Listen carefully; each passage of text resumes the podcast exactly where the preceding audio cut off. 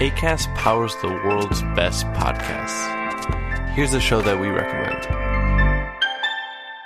The Real Housewives is a guilty pleasure for most, but if you're looking to not feel guilty about that pleasure, tune in to Everything Iconic with me, Danny Pellegrino, where I break down all the messy moments and behind the scenes antics of Bravo's popular franchise. And on Everything Iconic, I also interview celebrity guests like Kelly Ripa, Kiki Palmer, Drew Barrymore, Cameron Diaz, and more about their guilty pleasures, their past work, and so much more. So if you're pop culture obsessed and find yourself watching way too much reality TV like me, tune into Everything Iconic with Danny Pellegrino wherever you listen to podcasts. ACAST helps creators launch, grow, and monetize their podcasts everywhere. ACAST.com. Är du Sveriges vassaste EM-tippare? Nu har vi öppnat Fotbollskanalens EM-liga på resultattipset.se i samarbete med Betsson. Det är helt gratis att delta och i potten finns bland annat 25 000 kronor i fotbollsresor. Vi har även slängt in ett gäng fina priser i Fotbollskanalens egen liga. Utmana resten av Sverige eller skapa dina egna ligor tillsammans med polarna. Kika in på resultattipset.se och börja fila på din kupong redan idag. Åldersgräns 18 år för att delta. Stödlinjen.se.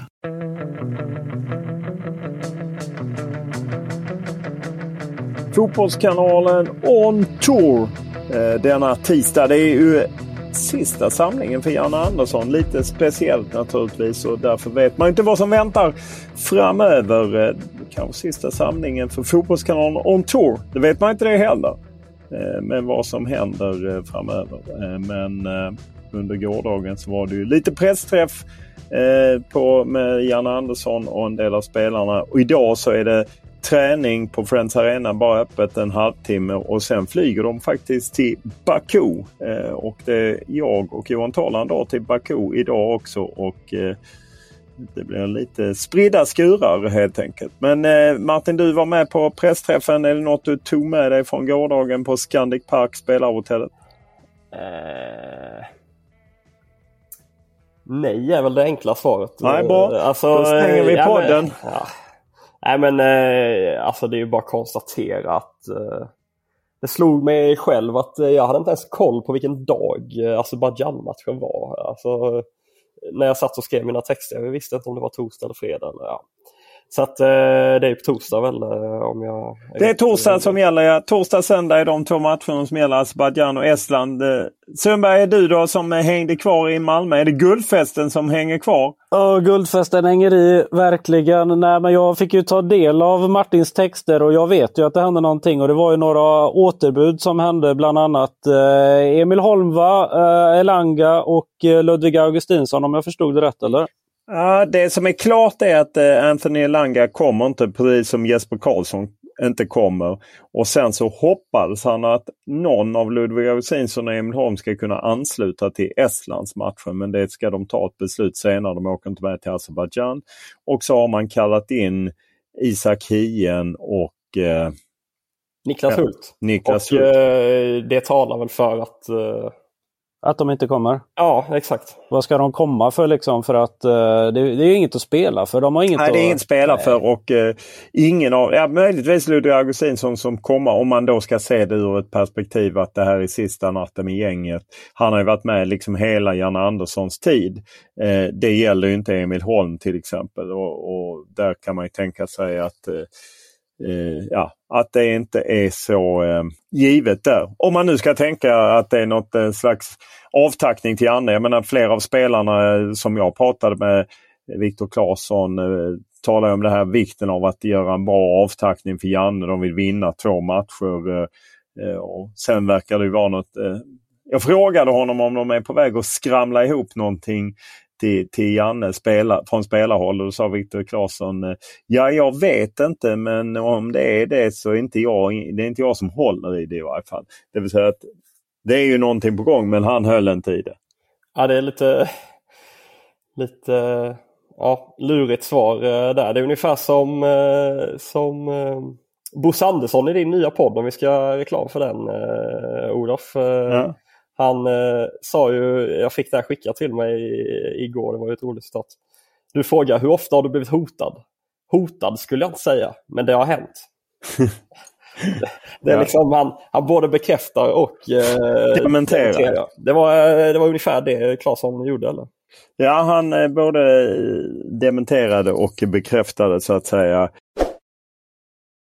Annars naturligtvis över denna samlingen hänger ju det här med säkerheten eh, och eh, där måste man ju ändå säga att de hade med sig, eh, det var ju inte Martin Fredman som vanligtvis är säkerhetschef utan nu var det Stefan Dejemyr som är TF säkerhetschef. Alltså vi ska väl reda ut att eh, Dejemyr är säkerhetschef för själva landslaget men Fredman är för hela förbundet. Men nu är även Dejemyr... vanligtvis vara Fredman som uttalar sig medialt. Liksom. Ja just det. Men Dejemyr är nu även TF säkerhetschef stod det ja. för ja. förbundet. Eh, och han ställde upp mangrant för eh, oss i pressen och eh, Eh, apropå Viktor Claesson både bekräfta och dementera, eller Bosse Andersson både bekräfta och dementera. Så enligt Dejemyr så görs inga förändringar inför denna samlingen. Nej. Men ändå, sen så kan man då själv räkna upp att ja men till exempel ni har ju gjort, tagit bort eh, landslagets hotell på, eh, som ni allt lägger ut i Mediaguiden har ju stått i hundra år. Eh, ja men det är små detaljer. Eller att man då hört att de ska inte gå någon promenad, matchdagspromenad. Då pratar han om värdet av matchdagspromenad som en symbol men att de ju naturligtvis inte kommer gå ute på stan som de har gjort på andra ställen. Det vi alltid har vet och som man lägger ut på sociala medier. Så att han både, ja han har som sagt både blivit hotad och inte hotad för att ja. tala superboost. Nej, det var väldigt, ja, man kan ju ha förståelse för att man kanske i alla lägen kanske inte kan vara jätterak och tydlig kring säkerhetsfrågor. Men han var ju väldigt svävande Dejemyr kring eh, ja, vad läget är. Sen berättade Viktor Claesson exempelvis, det har ju inte någonting med dådet i Bryssel att göra men men att de sedan tidigare då exempelvis inte åker runt i eh, en eh, liksom, förbundsstripad buss längre utan ja, om man har fått direktiv från säkerhetshåll att går ni ut och tar en kaffe på stan eller sådär då går ni ut i civila kläder, ni ska inte gå ut i, i landslagskläder. Så att, eh, ja. Det var ju också anmärkningsvärt tycker jag att, att, att när man liksom frågar om hur blir det i Baku och eh, Eh, hur har de mannat upp? Så fattar jag ju att han inte kan säga att nej, men det kommer vara 300 poliser om det nu är det. Det fattar jag att han inte säger. Men att han liksom på något sätt bara, ja men vi har kommunicerat vår bild och vi tror att det blir bra och tryggt och säkert. Alltså Ingenting. Och så frågar man hur de svenska supportrarna, för det är ju svenska supportrar som ska åka dit. Eh, ja, hur ska de göra? Kan de gå i gul tröja på stan? Eh, då vill han liksom inte ge det rådet men han förstår att det, de kommer vara vaksamma i det här. Men samtidigt har inte de samma kunskap, insikt som han ju ska ha som tidigare polis tror jag att han är som de flesta andra som jobbar med säkerhetsfrågor och har och är på förbundet. Och de bollar ju naturligtvis med, med, med UD och polis och så. Men jag, jag tyckte det var för svävande. Ja, för han säger ju att supportrarna, det är viktigt. Han tycker det är viktigt att stå upp för tröjan, att man ska kunna ha tröjan på sig. Man ska kunna bete sig normalt som supporter på stan. Men när den skarpa frågan om så här, borde supportrarna ha tröjan på sig där? Då, då, måste, då ligger det på den enskilde och supporten att göra en bedömning kring den enskilde situationen hela tiden, säger han. Så att, ja, det... ja, jag, jag tyckte det var anmärkningsvärt också att han sa att, eh, att, han, eh, att de har haft med det här i liksom beräkning att en sån här sak skulle kunna hända och att de ändå har, de har varit självkritiska när de har utvärderat men egentligen kommit fram till att de har hanterat det på eh, krisberedskapen hanterade man otroligt väl. Och, alltså, ingenting om att om man nu var beredd på detta, ja, varför pratade man inte om det inför matchen i Belgien och varför då? Han blev väldigt, han gillade väl kanske inte frågan om handbollsförbundet, att handbollsförbundet med en landskamp några, någon eller några dagar för Sveriges herrar var i Bryssel, att de på sin matchdagspromenad gick i civila kläder för att de hade den hotbilden. Eller hur upplevde ja, du när det kom upp? Nej, det, det var inte direkt eh, favoritfråga och han... Eh, alltså jag reagerade också på att han sa att han är väldigt trygg i beslutet att de gick en matchdagspromenad i blågula kläder i Bryssel. Några timmar senare så dör ju två svenskar. jag vet inte, för jag får inte ihop det riktigt. Nej, det, inte jag, jag, jag, det kanske inte är jag någonting jag, jag inte fattar jag, vad gäller säkerhetsgrejer. Men, Ja. Nej, Det eh, måste, vara, det måste vara oerhört speciellt för svenska supportrar att åka på den här bortamatchen. ändå. De kommer ju, de måste, de kommer ju att tänka på det här under resans gång någon, några, flera gånger. Liksom på, det måste vara oerhört speciellt alltså. Ja, verkligen. Och, eh, jag pratade med Andreas Richt eh, på, som jobbar med Gula väggen. som Att de åker dit ett gäng och det är väl eh, lite andra som också ska åka dit. Och det är klart att om jag hade åkt dit som supporter så kanske inte jag hade gått ut på stan i, i Baku med en gul tröja. Eh, alltså jag kan, jag kan förstå grejen och stå upp. Hade, däremot om det är säkerhet och man tar sig till matchen så är det ju en annan sak eh, och att man vill göra det. Men just att, att hänga i Baku med en gul tröja, eh, hur säkert det än målas ut eh, till att Mm. Mm. men det är ju, jag måste ändå säga att det är, det är fint att se hur, eh, hur Jan Andersson genuint eh, liksom bryr sig om hela det här supporterskapet och så runt eh, landslaget ändå. För att när frågan från SVT då kom om vad han tänker kring att det ändå är ett antal supportrar som ska åka ner till Baku så Uh, jag vet inte, det, det var som att den träffade honom rakt i, i bröstet bara liksom och han började prata om att de är hjältar och var ju egentligen nära att börja gråta igen. Liksom. Ja, och jag tror att han också är så tagen av det här att han, Eh, Lasse Jakobsson och Peter Wettergren var och föreläste för eh, Östergötland och Dalarnas fotbollsförbund som jag vet eh, man kan läsa. En fin text som Johan Orenius ägnade ett veckobrev åt. Han hade intervjuat någon från Östergötland som hade varit med på den konferensen som beskriver hur otroligt nära de var dådet helt enkelt efter då Janne och de har varit där. Men Janne är ju märkbart tagen av det att de har varit ute i sina landslagsdräkter på stan i närheten av där dådet sen sker. Mm. Eh, det, det, det är uppenbart och jag menar han som han själv pratar om, jag har många kompisar som har åkt på landslagsresor och med gula tröjor och liknande. Och här ska man flika in också då att det, det var väl franska uppgifter eh, från den här polisutredningen som, som har kommit och de är inte bekräftade, det ska vi vara tydliga med då, det får man väl se senare in, in i den här utredningen. Men, men just då att eh, eh, ja, han som sköt svenskarna då ska ha frågat om var eh, spelarhotellet, land, eh, Sveriges eh, spelarhotell var någonstans. Ja, så att eh, när Sverige nu inte ändrat någonting så har man ändå ändrat någonting. Eh, det vill säga att man kan inte längre, väldigt lätt, det kan ju alla klicka in sig på den svenska medias eh, delen av fotboll, Svenska fotbollsförbundet. Det är inte helt omöjligt att jaga fram. Eh, och där har ju alltid stått vilket hotell man bor på. Det gör det inte nu. Och han sa även att man hade haft en översyn då av yngre landslag. Hur ska man göra? Och just att det, det är så speciellt det här att det är riktat mot svenskar. Ju, som Johan Esk, DN, eh, tog upp på presskonferensen när han frågade Jan, liksom just det, det specifika hotet svenskar och där det blev svenska fotbollssupportrar. Det som annars eh, jag tyckte var lite humor eh, var kul att prata med Hugo Larsson eh, som ju gav sin bild av att följa Malmös guldmatch. Han såg första halvlek och sen skulle han, behövde han ladda för egen match. Han hade lite för mycket fokus på MFF-matchen tyckte han själv.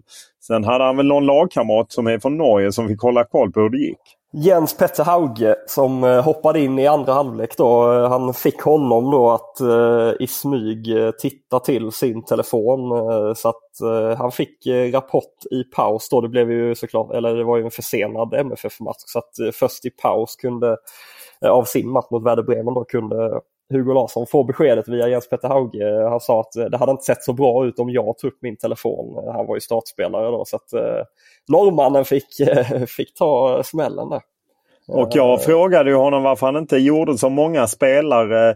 Tog ett privatplan upp till festen. Det brukar ju de kunna göra. Ja, då sa han ja, jag vet att Robin, det vill säga Robin Olsen, gjorde det. Men eh, jag känner att jag behöver något år till innan jag kan göra sådana grejer. Så att Det blev inget privatplan för Hugo Larsson. Han avstod festen. Eh, men han hoppas på medalj. Han har försökt läsa in sig på om han får medalj eller inte. Jag tror att det var mer strikt reglerat hur många som fick medalj förr i tiden. Eh, idag tror jag faktiskt alla får eh, om, som har spelat match, om jag inte har fel för mig. Men ni vet inte, ni ser ut som Nej, jag, jag, jag, vet inte exakt. Jag vet ju att det del, tidigare då som du säger, då har det ju varit ett visst antal som har fått och så ska man eh, eh, liksom bli en av dem som har spelat mest och sådär. Ja. Liksom. Han har ju kört 11 matcher. 12. Vi får se. 12. 12. Är det 12? Okej, okay, jag tyckte han pratade om 11. Men det Klart var... han ska ha en medalj. Han var ju, han är ju bidragande. Han har bidragit. Självklart har han bidragit. 12 matcher, det var som han sa. Vi vann väl alla utom en. Eh, så att eh, det är en eh, rejäl medaljskörd.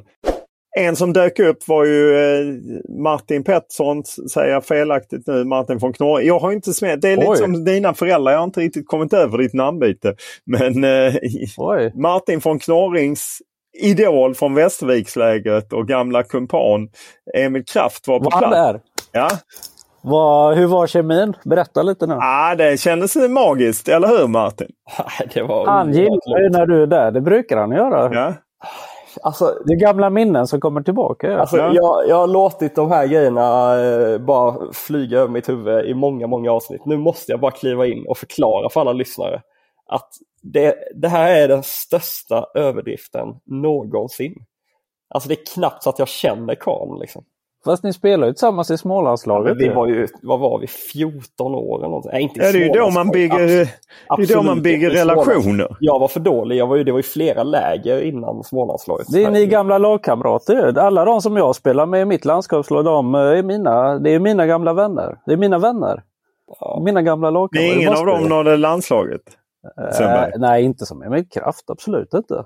Nej, men Emil Kraft han var otroligt nöjd. Jag var tillbaka när jag snackade med honom. Tyckte det var väldigt skönt och eh, vi pratade om det lite.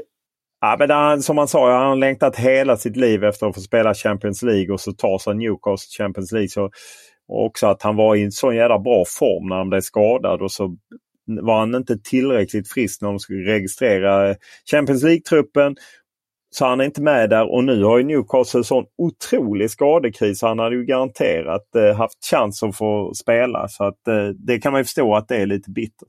Ja, verkligen. Han hoppas ju, han har en, op, en options, ett optionsår efter eh, att kontraktet går ut i sommar. Då, men det är ju klubben som bestämmer där och hoppas ju att eh, Newcastle ska förlänga det. Men det kan nog bli rätt tufft. Va? Och, Ja, det har ju spekulerats i att, eh, att de inte skulle göra det. Men det är klart att han kanske inte sitter på en av de högsta lönerna och att de i så fall satsar på honom. Men, jag, men han var ju väldigt tydlig med hur bra han trivs i Newcastle, han och hans familj. Och att han, han vill väldigt gärna stanna och jag frågade, jag menar redan första januari kan du börja prata med andra klubbar, är det aktuellt? Nej, det lite, lite snack hade han med Newcastle men han hoppas ju att de ska ta den här optionen och förlänga ett år till. Han sa att han eh, var sugen på att vara med förra samlingen redan i landslaget. Eh, han meddelade Janne att han var aktuell men eh, ACAST powers the world's best podcasts. Here's a show that we recommend. The Real Housewives is a guilty pleasure for most, but if you're looking to not feel guilty about that pleasure, tune in to Everything Iconic with me, Danny Pellegrino, where I break down all the messy moments and behind the scenes antics of Bravo's popular franchise. And on Everything Iconic, I also interview celebrity guests like Kelly Ripa, Kiki Palmer, Drew Barrymore, Cameron Diaz, and more about their guilty pleasures, their past work, and so much more. So if you're pop culture obsessed and find yourself watching way too much reality TV like me, tune in to Everything Iconic with Danny Pellegrino wherever you listen to podcasts. ACAST helps creators launch, grow, and monetize their podcasts everywhere. ACAST.com.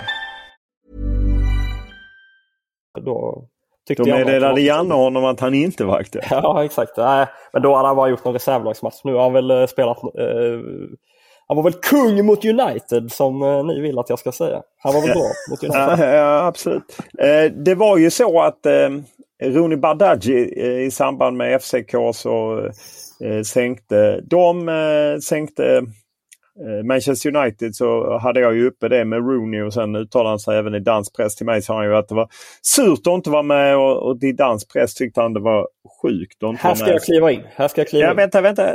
Och då var ju Viktor Claesson tydlig med att säga att han tyckte att han är felciterad i, i dansk press. Däremot det han sa till mig var ju att han tyckte det var surt att inte vara med. Ja, han är felciterad. Jag läste någon dansk journalist som har förklarat att han sa att det var synd att han inte Ja, var med. Inte Ja, för det låter att det är otroligt. Nej, för Viktor Claesson skyddade honom fullständigt. Men jag tycker ändå det var intressant, Jannes svar, att han liksom ändå menar att han, han har fortfarande en hel del att bevisa på högsta nivå för att ta sista klivet. Alltså, det tycker jag är lite hårt. Tycker inte ni det? Jo, Det är det. det är klart det är hårt. Då har väl Marcus Rodén också lite att jobba på för att ta sista klivet. Liksom. Nej, jag, Alltså, jag, jag tycker det är konstigt. Sen, sen kan man argumentera både att han ska spela med U21 som spelar kanske den viktigaste matchen mot Nederländerna. Plus att de här två matcherna, det spelar ingen roll egentligen tycker jag. Jag kan inte hetsa upp mig. Jag har fått liksom arga mejl. Folk som tycker att det är förjävligt att Kristoffer Nordfeldt är med eller att eh, Niklas Hult blir inkallad. Jag fattar inte hur man kan hetsa upp sig. Janne Andersson gör två sista landskamper som inte betyder någonting. Men det är klart att Rooney Badaji gjort tillräckligt. Eller? Ja, För att vara med i en trupp alltså. Jag, jag säger Ja, inte ja. att han ska starta, men för att vara med i en trupp. Ja, men jag, men jag tycker, eh, men jag tycker väl, eh, eftersom u matchen är så viktig då, så är det väl rätt att han, eh, att han ska vara med där. Hade det inte varit en så viktig u match och Janne inte tagit ut honom, då tycker jag att någon över Janne borde klivit in och, eh, och gjort uttagningen. För jag, jag tycker att eh, det är klart att det han har gjort det sista i klubblaget ska vara tillräckligt för att vara med i en A-landslagstrupp, eller? Men det, det är ju inte Jannes motivering. Han var ju väldigt tydlig med att eh, man ska tillhöra det landslaget man platsar i. Eller liksom så. Hugo Larsson är tillräckligt bra för A-landslaget, då ska han vara med i A-landslaget. Är man eh, på U21-nivå då, är man på, då spelar man i U21-landslaget. Så att det har ingenting, säger Janne. Nej, jag vet att han sa det. Ja, det är mer bara jag som resonerade. Jag vet Nej, att Janne... jag, jag ville bara flika in att, att jag blev lite förvånad över det. Jag trodde att Janne, det var det Janne skulle gå på och säga. att så här, Nej, men, eh, det är en viktig eh, match mot Nederländerna. Liksom. Då vill jag inte sno honom. Liksom. Sen är det ju ingen tvekan om att Janne liksom lyfter honom som talang och han säger det är ingen tvekan om att min efterträdare kommer att ha stor nytta av honom. Och så. Det är ju, men, men att liksom efter det han har gjort i danska ligan och i Champions League nu mot United och så. Att inte tänka sig att han skulle platsa i en svensk 25-mannatrupp, det tycker jag är väldigt underligt. Eh, Ta ut en till i så fall och ta med honom. Eller, så all respekt till Marcus Rodén till exempel. Men i en sån här trupp där, inte har, där de inte har någonting att spela för. Det är väl mycket bättre på sikt att ta med en Rooney än en Marcus Rodén nu då. Ja. Sen fattar jag att han inte tänker på sikt för att han... eh, Exakt så. Men någon över honom borde göra det. Ja. Ja, nej, så är det kanske. Nej, det blev ingen eh, Rooney Madadji. Jag tyckte mer bara jag var lite förvånad över hur han svarade på det hela. Eh, och eh, det var ju först en väldigt kort presskonferens och sen så klev Johan Esk in och hade några frågor och sen bara duggade frågor i Janne verkade trivas. Eh, det måste ju vara otroligt speciellt att gå in och veta att sätta sig där måndag eftermiddag som han gjort så många gånger, inleda en samling och så veta att på söndag efter Sverige-Estland som är tidig avspark eh, 18.00 och så är det säkert en middag och ta tal och grejer på kvällen. Och sen är det över på måndag. Det måste Ja, vara ja. väldigt Nej, och, speciellt. också att han själv måste känna att eh, det inte är samma tryck eh, heller kring, eh, kring grejerna. Eh, alltså, det, Ja, jag var ändå överraskad över att det var så många journalister på plats i, igår. Eh, Jag trodde att det skulle vara färre faktiskt. Ja. Eh, Att det var ändå relativt stort intresse. Eh, Och sen förutom Hugo Larsson som pratade om guldet, Viktor Claesson var framme och eh, ja, sen var det ju Ken Sema. Mm. Vad jag förstod så pratade han om Graham Potter. Ja, jag, jag sa ju till honom där, för det var ju Andrea Möllerberg, den nya generalsekreteraren, var ute hos oss på ny, eller, i Nyhetsmorgon och sa att Graham Potter finns med på kandidatlistan till eh, Jannes efterträdare. Och det hade han tagit del av och var väl- väldigt glad över, men han sa att han har försökt ringa Graham, men han svarar inte eh, honom eh, längre. Så att, han vet inte om han ska tolka det som att han är för stor och inte vill ha med Ken att göra längre eller att det kanske är någonting på gång för Potter och att han vill ligga lågt helt enkelt. Ja, eh, Han, han vill väldigt gärna att Potter tar över landslaget i alla fall. Ja, och det kan man ju fatta av många skäl eh, att han skulle passa bra inför det. Eh, och vem var den fjärde som var framme igår eh, förutom Jo, ja det var ju Kraft, Hugo Larsson. Just det, Kraft hade jag redan tagit upp. Så att, och så var det press eller säkerhetsansvarige som gällde helt enkelt. Så att idag träning, då laddas det ut en hel del intervjuer och liknande. Jag gissar att de kanske kör fram lite fler spelare under morgonen. En otroligt tajt samling. Det är ju, även om Martin inte vet att det är match torsdag så är det ju det är ju tisdag idag så det är match redan i övermorgon. Du vet det va? Ja, Nej, jag var... Ja. Du är lite off? Nej, jag är inte off, men det är... Vad fan. Det, det är klart vi ska bygga vår podd och hela den här, men det ni, ni känner väl också att det inte är så jävla eldigt det här, eller? det tappar du på allting. På kraft och på det här. Och, ta det lugnt. Jo, men vad, är ni lika taggade för den här samlingen? Som... Nej, men jag har koll på vilka dagar matcherna är. Jo, men det är för att du ska till Baku också. Jo, men jag, i Estland vet man ju söndag, torsdag kan man ju det schemat. Undrar vad våra lyssnare gillar att lyssna på ert tjafs eller ska ni ta det efter? Jag tycker vad, att det är underhållande i alla fall. Vill ni ha en nyhet eller? Ja. Jonas Knutsson eller? Jag skojar bara, förlåt. Uh, säger Sundström från Nyhetsmorgon. ja, det var ju fel. Ja, nu blir det mycket internt här. Det får ja, vi klipper det då Kevin. Ja. Nej, nej, nej. Klipp bägge de Tobbe. Nej, vi behöver inte klippa det. Nej, okay. Vi är så här. Uh, avtackning av Zlatan vill ni ju veta om den uh, blir Ja! Eller inte. Det blir den inte. Så det blir nästa år. Janne får inte vara med på, eller vadå? Nej. Nej. Ah. Det skjuts upp det måste passa med alla och sen så fattar de väl att det inte kommer bli något drag mot Estland antar jag. Så då, eh, Nej, precis. Och framförallt tror jag att Zlatan fattar att han vill ha en eh, match som är lite het och eh, där det är mycket folk och ja, lite mer positiva vibbar. Olof, jag måste bara fråga dig. Att Janne eh, tog upp två grejer på presskonferensen innan han började sitt snack om landslaget. Sådär. Den ena då att han gratulerade Hammarby och Malmö till gulden på herr och damsidan. Och sen att det var sex år sedan San Siro-matchen mot Italien. Eh, ja, hur reagerar du på det? Eller var, ah, ja, eh, de, hade ju, de har ju även lagt ut något i sociala medier, landslaget kring det. Ja, men det, det, får man väl unna sig att han får ta fram den dagen eh, som ju var stor, även för det är sex år sedan. Det är också rätt talande att det, är sex år sedan de eh, spelade 0-0 på San Siro. Du tycker det var lite... Nej, jag vet inte. Jag bara... Ska vi avfärda Jimmy Tillin från förbundskaptensgrejen efter det Stefan Andreasson sa igår? Ja, efter guldmatchen där. Vad Nej, sa han till det? han berättade ju att det är klubbar som rycker i honom och att det är på en hög nivå och sådär berättade han. Så frågade jag ju om, om han har hört något från Svenska Fotbollförbundet med tanke på att Thelin är ett namn som kopplas ihop med jobbet. Då sa han att jag tror inte att det är grejen för honom. Det är nog mer klubblag för honom, men sen är det inte jag som bestämmer det. Ja. Ja, det kan man väl tolka som att Det är väl han... rätt logiskt då att de säkert pratat om det. Och apropå några andra som ju är aktuella för eller åtminstone nämns i förbundskaptens diskussion är ju Thomas Lagerlöf, Kim Bergstrand. Jag såg eh, att norska uppgifter sa att Rosenborg hade varit här, bland annat Micke Dorsin ju, som väl är sportchef, tidigare Djurgårdsspelare.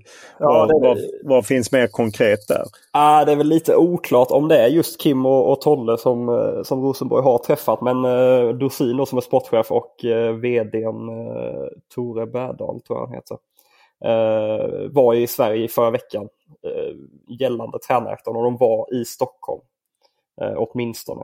Uh, och sen då om det är, det är en supporterpodcast sen som visserligen är liksom eh, eh, initierad och har bra ingångar och sådär. Men eh, sen om de mest lägger ihop ett plus ett eller eh, om det faktiskt är Kim och Tolle. Var inte de aktuella då när eh, Milos också var? De nämndes väl i den samma sväng? Ja, alltså det var ju mycket spekulation i norsk media om dem eh, då. Det var väl aldrig riktigt något konkret att ta på mer än att jag minns det som att Lagerlöf var väl lite svävande när vi frågade om det någon gång. Sundberg var, jag vet inte. Ja, jag vet inte, det, det, det, det var väl lite halvaktuellt kändes det väl som eh, då. Ja, när det gäller förbundskaptensfrågan så det, känns det ju som att de eh, håller på att sätta ihop något, eh, någon grupp som ska liksom leda själva attacken.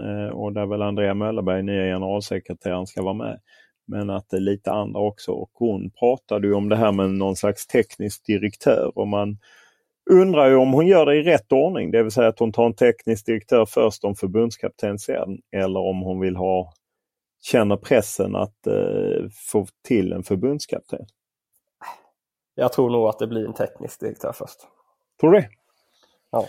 ja. Ja, det ska bli spännande att se vem de tar där. Jag har fått några fåtal mejl eh, och bland annat Simon hör av sig och tycker att eh, det är konstigt att Janne Andersson inte eh, tar ut någon ersättare istället för Jesper Karlsson. Och han, han nämner då till exempel att Rooney och att han kör sina gubbar som Rodén och så. Eh, om han nu skulle byta spår skulle han underkänna sig själv. Men visst är det lite konstigt att de inte tar in någon då istället för Jesper Karlsson?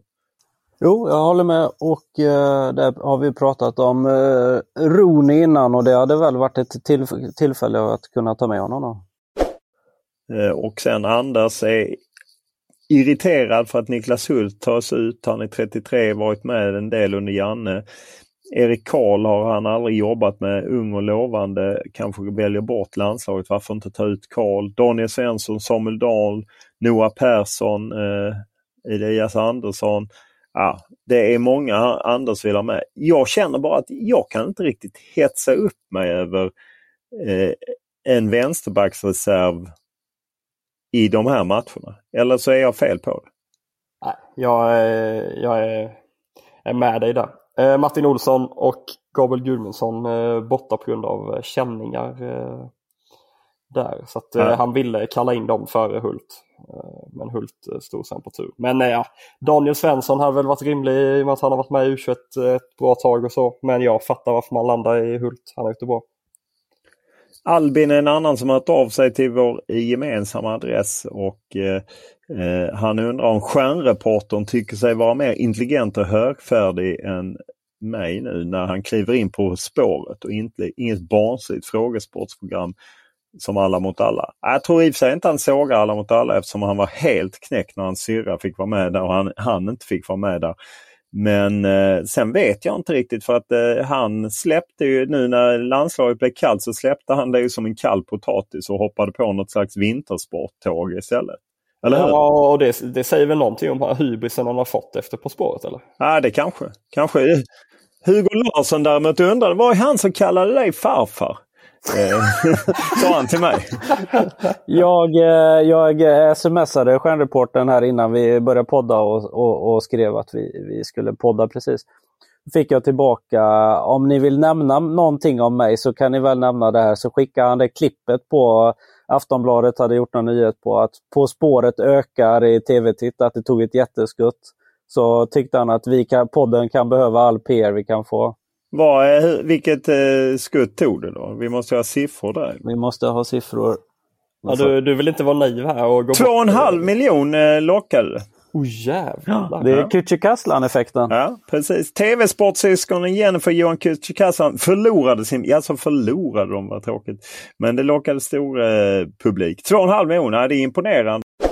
Eh, och jag ska nu också eh, plugga för eh, att den tredje och sista avgörande delen av Sundbergs och von Knorrings miniturnering är på väg att läggas ut på TV4 Play. De andra delarna ligger där. Och där är en kamp. Jag vill inte avslöja hur det gick men vi kan ta de två första. Var det så att Sundberg vann del 1 och Martin krossade i del 2? Var det så? Så ja, alltså det var ju att man ska lista ut eh, landslagsspelare utifrån deras klubblagskarriärer, eh, klubbemblem. Och, ja. Eh, det så att det är in och kolla på det på TV4 Play. Det är fina grejer att eh, man eh, kan kolla in. Det är ju lite skön tävling och jag har fått en utslagsfråga här som inte behövde köras i själva programmet. Vilken svensk landslagsspelare gömmer sig bakom följande klubbkarriär? Öster, Brann, IFK Göteborg, Vicenza, Rangers, Valencia, Venezia, Sunderland, Wolverhampton. Jag tar det en gång till. Björklund, Björklund, Björklund, Jocke Björklund. Ja, där, satte du, där tog du den starkt. Tog du i. Det är ju ändå en försmak på vad som väntar. Och idag har vi två hetsjakten. Först kör vi en... Vadå två hetsjakter? Nej, nej, men vänta. Först kör vi en, eh, en pingis. Fy där ni ska köra förbundskapten, herrarnas förbundskaptener och eh, Sundberg börjar. Nu? Ja, du, ska, du har eh, 10 sekunder på dig att säga en förbundskapten. Så går du vidare. Pingis. Tommy Svensson. Ja, Eh, Söderberg, räknas han som en eller ska ja han vara räknas som en. Lagerbäck. Ja. Eh, är Janne ett svar eller blir det Hamrén då? Nej, eller? Janne är ett svar. Då tar jag Hamrén. Ja. Olle Nordin. Ja, det tänkte jag ta. ja. Uh, gud, nu står det helt still. Ehm, jag får tunghäfta. Uh, Laban. Laban. Åby Eriksson. H.B. Eriksson. Ja, fan också. Uh, nej, jag får kasta in, jag orkar inte. Ehm, jag kastar in, jag orkar inte. Kan du någon mer Martin? Alltså en gissning jag hade till med Orvar Bergmark. Ja, helt rätt. Om man börjar med kvar innan Åby. Innan det, det fanns ju Nisse Andersson som var interimtränare när 1990 med Hasse Back som assistent. Och sen den första förbundskaptenen var Lennart Nyman. Nej, och Martin han, eh, Raynor räknas Ja, han inte var som aldrig- förbundskapten. då Det är den här ut- kommittén. Eller, Precis, var- uttagningskommittén. Och sen kör vi en klassisk hetsjakt eh, från en och samma person. Det är riktiga proffs som levererar. En före detta landslagsspelare. Mhm. 10 poäng. Denna Lagerbäck-favorit gjorde 74 landskamper och 0 mål för landslaget mellan 97 och 09. Var med i två EM och två VM. Nu tänkte jag på annat här. Jag tänkte på tur Turbo, men Lagerbäck favorit. Lagerbäck-favorit var med i två mästerskap eller något sånt. Ja. Under EM 2008 startade han samtliga matcher på Sveriges innermittfält bredvid Anders Svensson. Slutade i Linderoth. landslaget. Linderoth. Linderoth. Ja, ja, dra. Dra då. Vi drar. Vi drog. Linderoth. Eller? Okej. Ja, vi drog. Det Eh, måste ju vara det. Sex poäng. Blev utlandsproffs 1998 och blev snabbt lagkapten. Spenderade hela utkall- utlandskarriären i samma land och var under den Nej, lagkamrat med nej. Magnus Hedman, Joakim Björklund, Yxel Osmanowski. Fyra poäng. Gjorde majoriteten av sina mål från straffpunkten och klev mot slutet av karriären ner som mittback. En position två ma- familjemedlemmar varit framgångsrika på. Två Mm. poäng. Vände hem till Sverige igen 2004 och vann tre SM-guld innan han la skorna på hyllan 2013. Blev så småningom både lagkapten, spelande, assisterande tränare. Är än idag kvar i klubben fast i en annan roll. Ah, fy fan. Daniel Andersson. Ja, alltså fy fan. Han var med i, Linderoth var med i truppen, men han spelade ingenting. Han hade ju den här konstiga höftskadan som gjorde att han fick lägga av. Så han var med i EM 2008 men spelade ingenting. Ja, jag hamnade helt snett. Fan också! Ja, där eh, nollade ni. Men eh, Det är ju kul att det går bra för andra som stjärnreporter. Vi ja, ja precis. Det är bara eh, spegla, att vi kan spegla oss i hans eh, bakljus. Nu är han på skidor så eh, får vi ta tag i landslaget helt enkelt.